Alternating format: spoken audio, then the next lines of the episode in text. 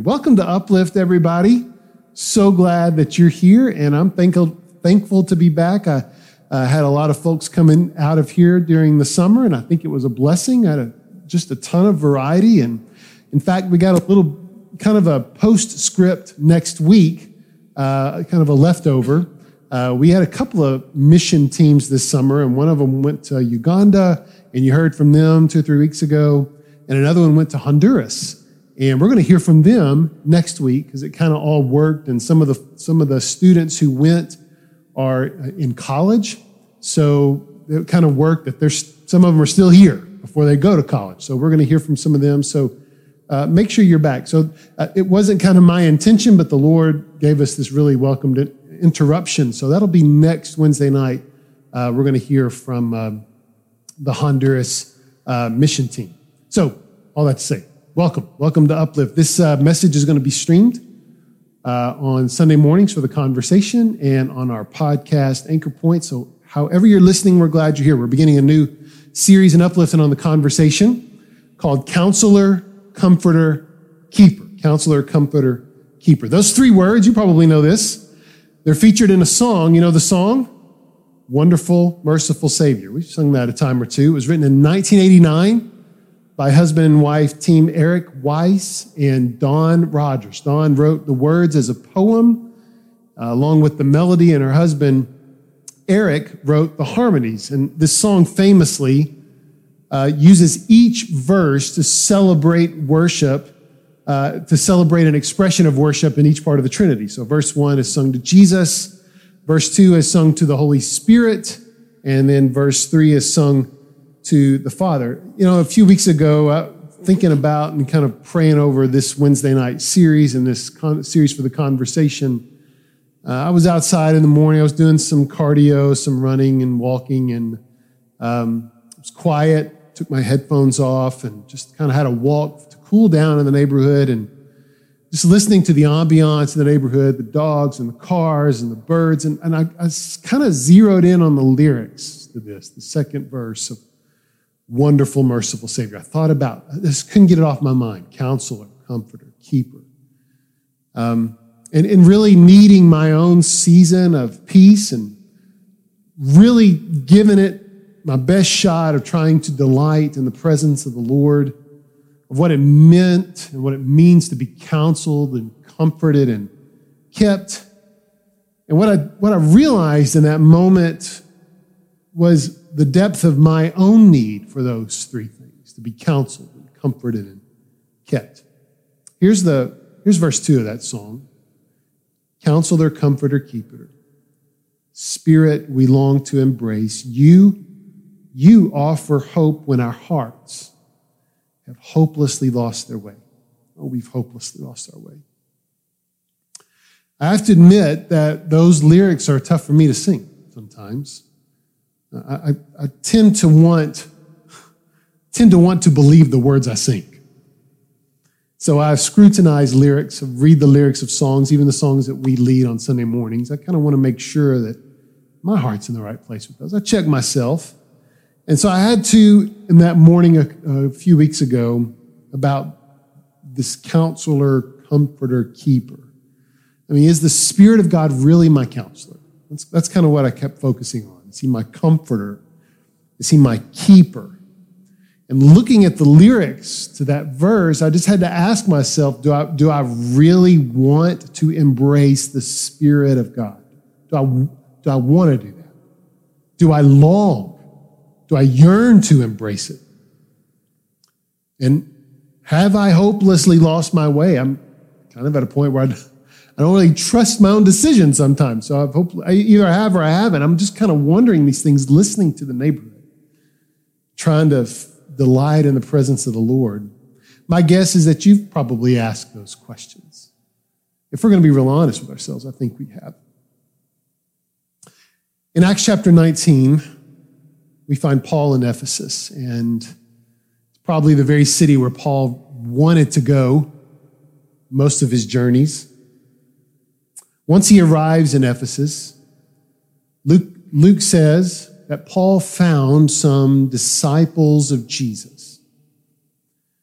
I think it probably fired Paul up to find disciples of Jesus in Ephesus. And been there, he's there, and he finds them because he had to make disciples everywhere he went. So to find some, I'm sure that kind of surprised him.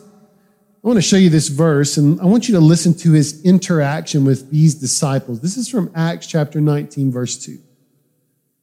And Paul said to them, to these disciples, Did you receive the Holy Spirit when you believed? And they said, No, we've not even heard there was a Holy Spirit.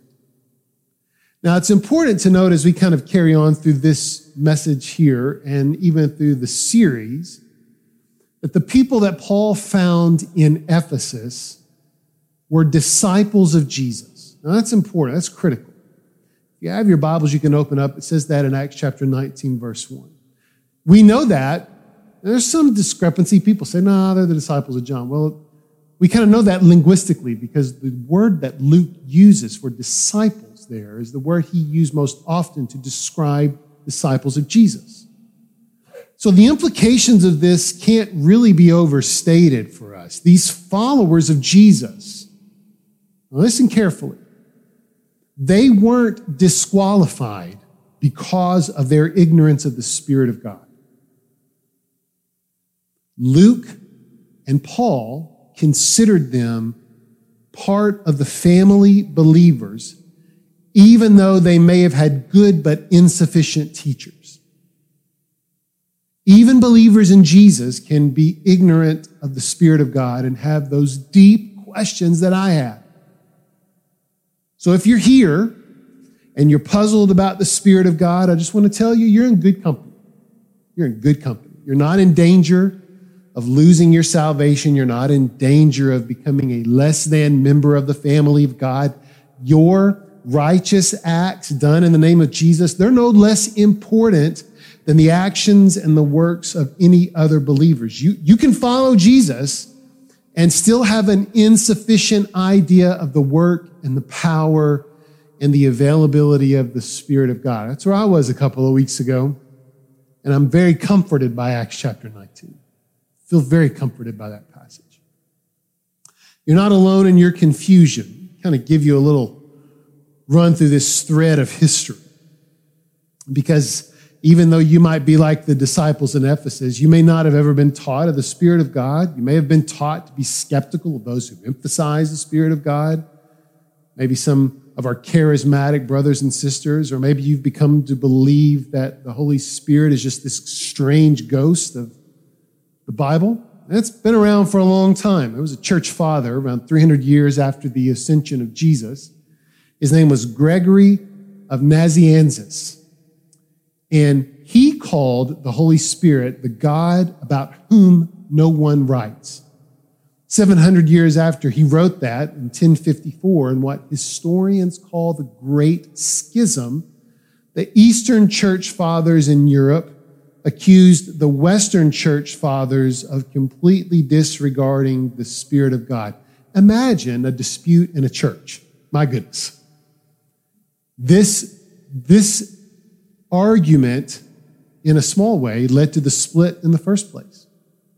Catholic theologians in the 1800s called the Holy Spirit the forgotten God. And in our own time, you've probably read this book by Francis Chan, who wrote a book about the Spirit of God and used that phrase as his title, The Forgotten God. By the way, I recommend that book if you've never read it.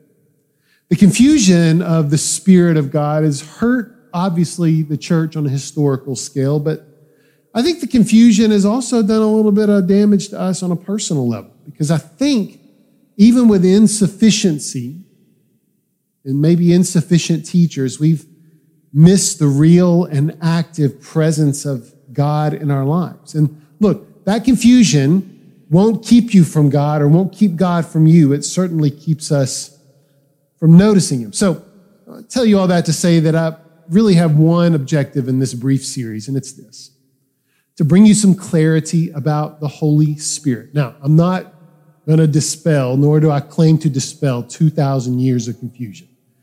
Nor do I believe that every single question you have is going to be answered, but I, I do think you're going to find this series challenging and refreshing. You might find yourself rethinking some things you thought you knew, and you may learn some new things that you were taught were wrong. That may happen. So here's what I'm going to do right here. I'm going to give you the roadmap for the next few minutes for this message. No surprises here, no left hooks. I'm going to lay it all out for you. We're going to talk about two things in regard to the Spirit of God. I'm going to tell you what they are. First are the names of the Spirit, and the second is the nature of the Spirit. No big surprises. If you're following in your outline, you can probably figure out where those are. That's what we're going to talk about. Names and nature. Pretty easy to remember. So first, let's talk about the names of the Spirit. Now, when you talk, when you talk and you read about the Spirit of God in, in the Bible, two words, two words appear most often in both the Old Testament and the New Testament when talking about the Spirit of God from the 40 people considered to be the authors of the 66 books in the Bible. So I want you to think about that. 40 people wrote these books. There's two common words across all of them. Now we're going to break this up, right? So in the Old Testament, the most often used word for the Spirit of God is the Hebrew word ruach. R U A C H. Say that word with me. Ruach. Ruach, yeah. Ruach is a very complex word. It's a complex idea. And to understand it, I'm going to ask you to forget your preconceived ideas or notion of the word spirit. So whatever you think about spirit, not Holy Spirit, but just spirit, I want you to put that aside while we kind of walk through this. Now, I'm asking you to do this because we've kind of assumed that spirit, a spirit, the spirit is something disembodied, right? It's something else. It's a free floating entity that exists apart from us or really exists apart from anything. The word, though, ruach, actually disputes that. The Old Testament writers used this word 380 times and 27 of those times were used in direct reference to God and to God's Ruach. You're going to hear me say that word a little bit, okay? Now, those 27 times, listen to this, were written across the span of a thousand years across all of the writings of the Old Testament. That one word is what they kept using to describe this. A thousand years, dozens of authors. And here's why, because there's no simple, single definition that's really good enough for God's Spirit. But scholars think this about this word, and I think it's going to help us understand it. They think, I'm going to show you this on the screen, they think it's an automatopoeia. Say that with me. Automatopoeia. Yeah. I dare you to use that in a sentence before you go to bed tonight. Onomatopoeia. Remember that? You know what an onomatopoeia is? Yeah. It's a word that sounds like something that it describes. The most famous one is like our English word buzz, right?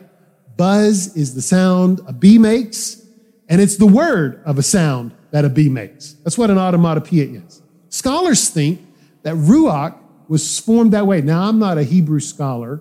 I don't speak Hebrew. I'm probably butchering this pronunciation. But scholars think that that word ruach is an automatopoeia, that it is the sound of wind in a storm. In fact, it's the word found here.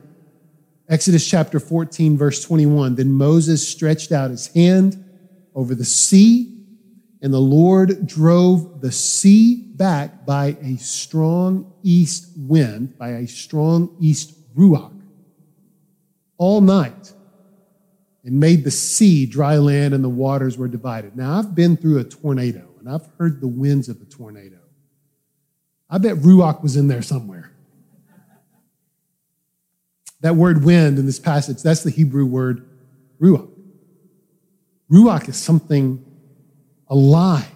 It's not dead. It's something mobile, not static. It's the word for wind. It's the word for wind. But, but when it's given as an action of God or comes from God, it becomes a storm of, of irresistible force.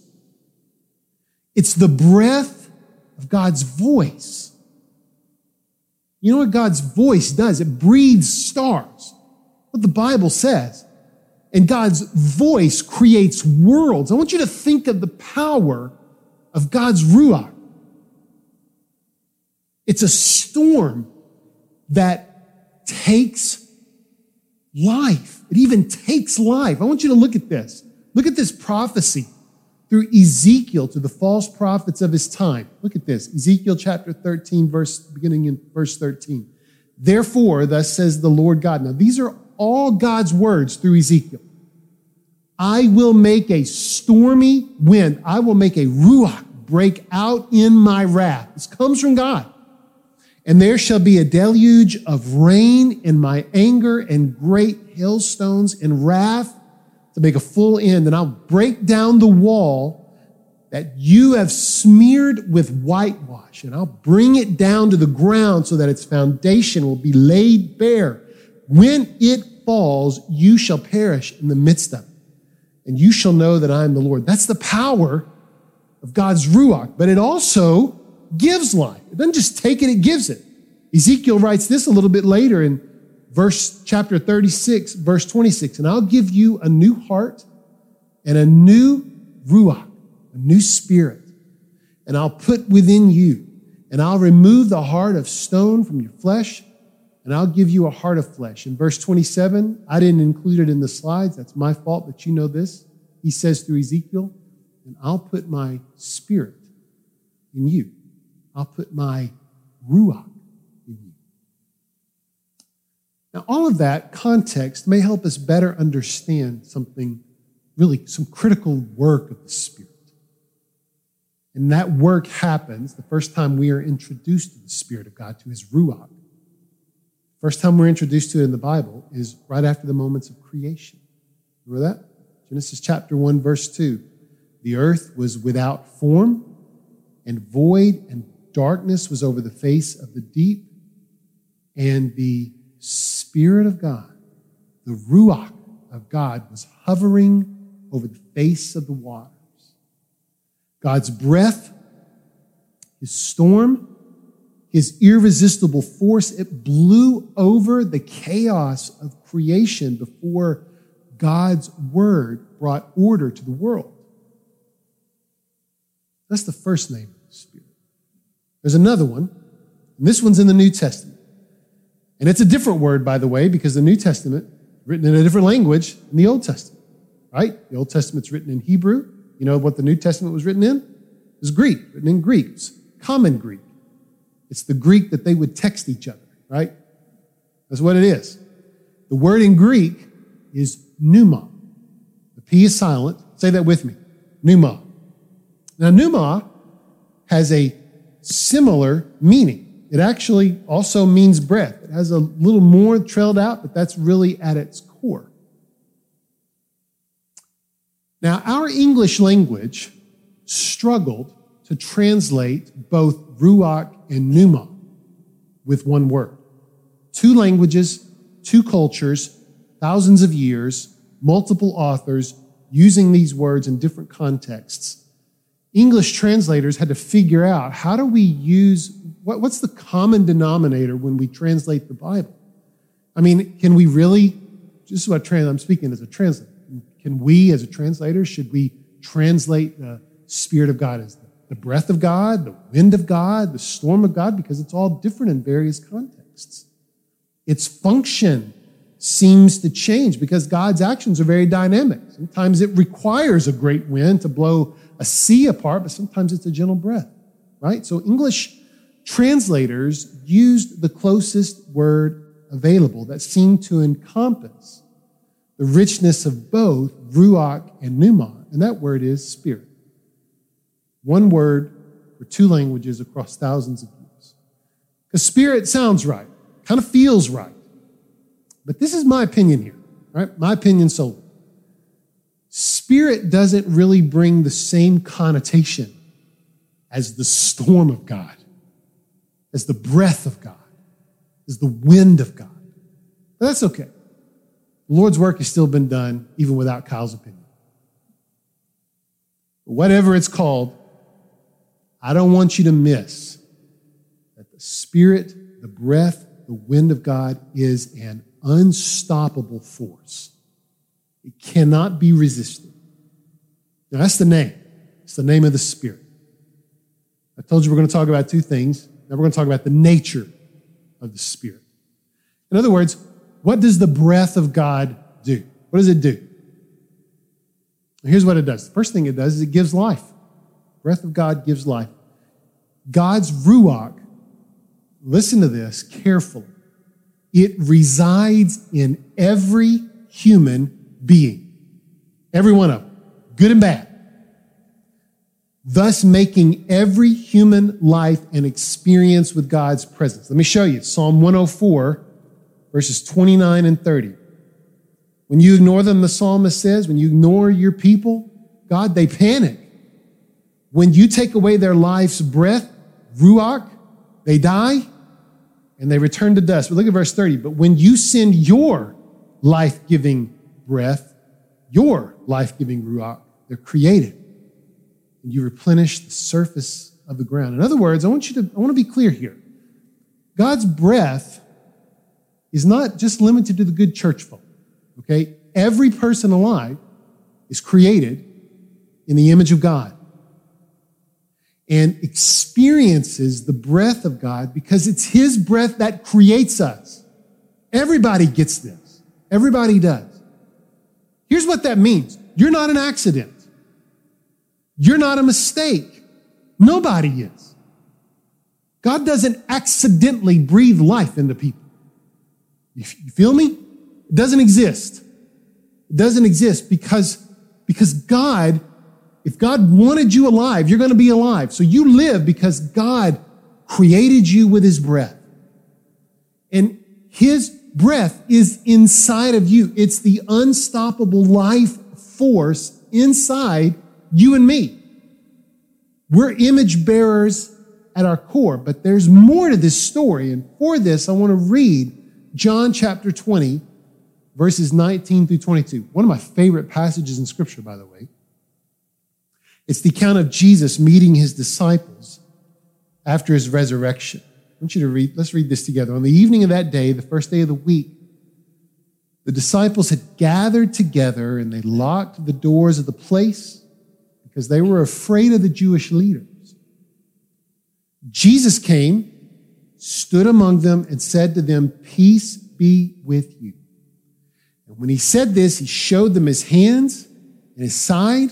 And then the disciples rejoiced when they saw the Lord. So Jesus said to them again, Peace be with you, just as the Father has sent me, I also send you. And after he said this, look at, look at how John wrote this. After he said this, what did he do? He breathed on them. And what did he say? Receive the Holy Spirit.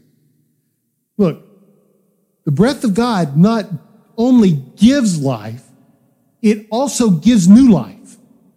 It also gives new life. God unleashes a storm in you when you realize Jesus is alive. When you realize that Jesus is God and when you realize that Jesus is worth following, you are born again. That's what the Spirit of God also does. Scripture attests to this time and time again. In Romans chapter 6, I'm not going to put this on the screen, but you can read it later. Paul calls this new life. In Galatians chapter 6, Paul calls this that you become a new creation. When he wrote to Titus, Paul called this experience a new birth. So did Peter. The breath of God through Jesus gives you purpose. It shows you why God breathed you into life in the first place. Man, and finally, the breath of God gives a new family. This is from 1 Corinthians chapter 12. Look what Paul wrote here. Each person, the manifestation of the pneuma, the spirit, the breath, is given for the benefit of all. For one person is given through the spirit the message of wisdom, and another the message of knowledge according to the same spirit, same pneuma. To another, faith by the same Spirit, and to another, gifts of healing by the one breath, to another, performance of miracles, to another, prophecy, and to another, discernment of spirits, to another different kinds of tongues, and to another the interpretation of those tongues. It is the one and the same breath distributing as he decides to each person who produces all these things. The breath of God, the Spirit of God, the presence of God, it isn't something just experienced personally. It's experienced corporately.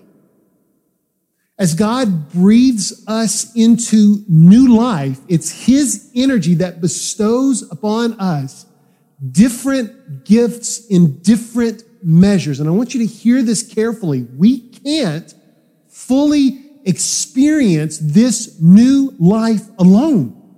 You can't do it. We see the interconnectedness of God's new creations when we gather and when we see with our eyes how God creates unity in the midst of diversity. That's what God's Spirit does. And look, it's an absolute miracle. Let's just be honest. It's an absolute miracle that we all get along. It is. That's, that's absolutely right. That is what God's breath does. It gives us a new family. And I'm going to tell you what, some of us need that family. Some of us need it. Here's what I ask of you today and through this series I'm asking you to breathe in the breath of God. That's what I'm asking. Paul has a unique word for this. He calls it fellowship. I'm going to show you. 2 Corinthians chapter 13, verse 14, very famous verse. The grace of the Lord Jesus Christ, and the love of God, and the fellowship of the Holy Spirit be with you all. Now, if we take this English word, spirit, and we read it as its original Greek word pneuma, we get the intention. It's the fellowship of the sacred, the holy breath. It's the holy breath. And what Paul says is breathe it in. Breathe it in.